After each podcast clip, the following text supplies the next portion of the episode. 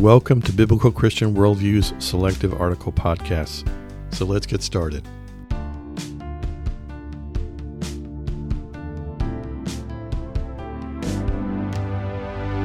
Today's podcast is entitled, Can the Fear of Hell Save Someone? I received a comment from a reader whom I highly respect. He referenced an article from Tim Keller on the subject of hell and the reality that Jesus talked more about that place of literal torment than he did about heaven. The point of the comment and the article itself was the danger of using hell as an evangelistic tool to draw the lost to repentance. I respectfully disagree. The quote below from Keller summarizes the concern for fear of hell saving someone. Quote, many, for fear of doctrinal compromise, want to put all the emphasis of God's active judgment and none on the self-chosen character of hell.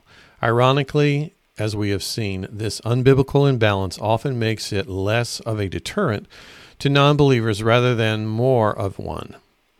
And some can preach hell in such a way that people reform their lives only out of a self-interested fear of avoiding consequences, not out of love and loyalty to the one who embraced and experienced hell in our place.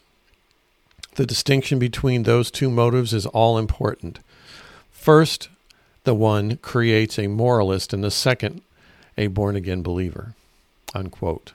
So my response, when Keller expresses concern that people, quote, reform their lives only out of a self-interested fear, unquote, I would interpret that statement in two ways. First, if Keller's suggesting that some falsely profess a saving faith to avoid the possibility of hell without actually experiencing a heart change, I would tend to agree it may not be the best strategy since it can lead to one being inoculated with dead Christianity.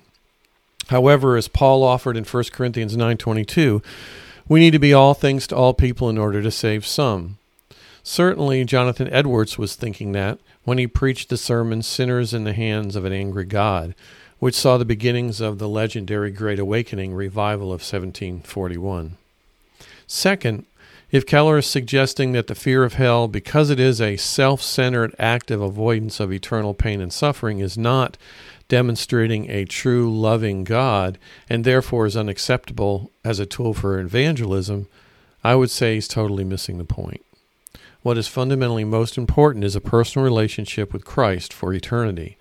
Regardless of how that state is achieved, drawn from God's love or drawn by the fear of eternal absence from God, is acceptable since God is sitting.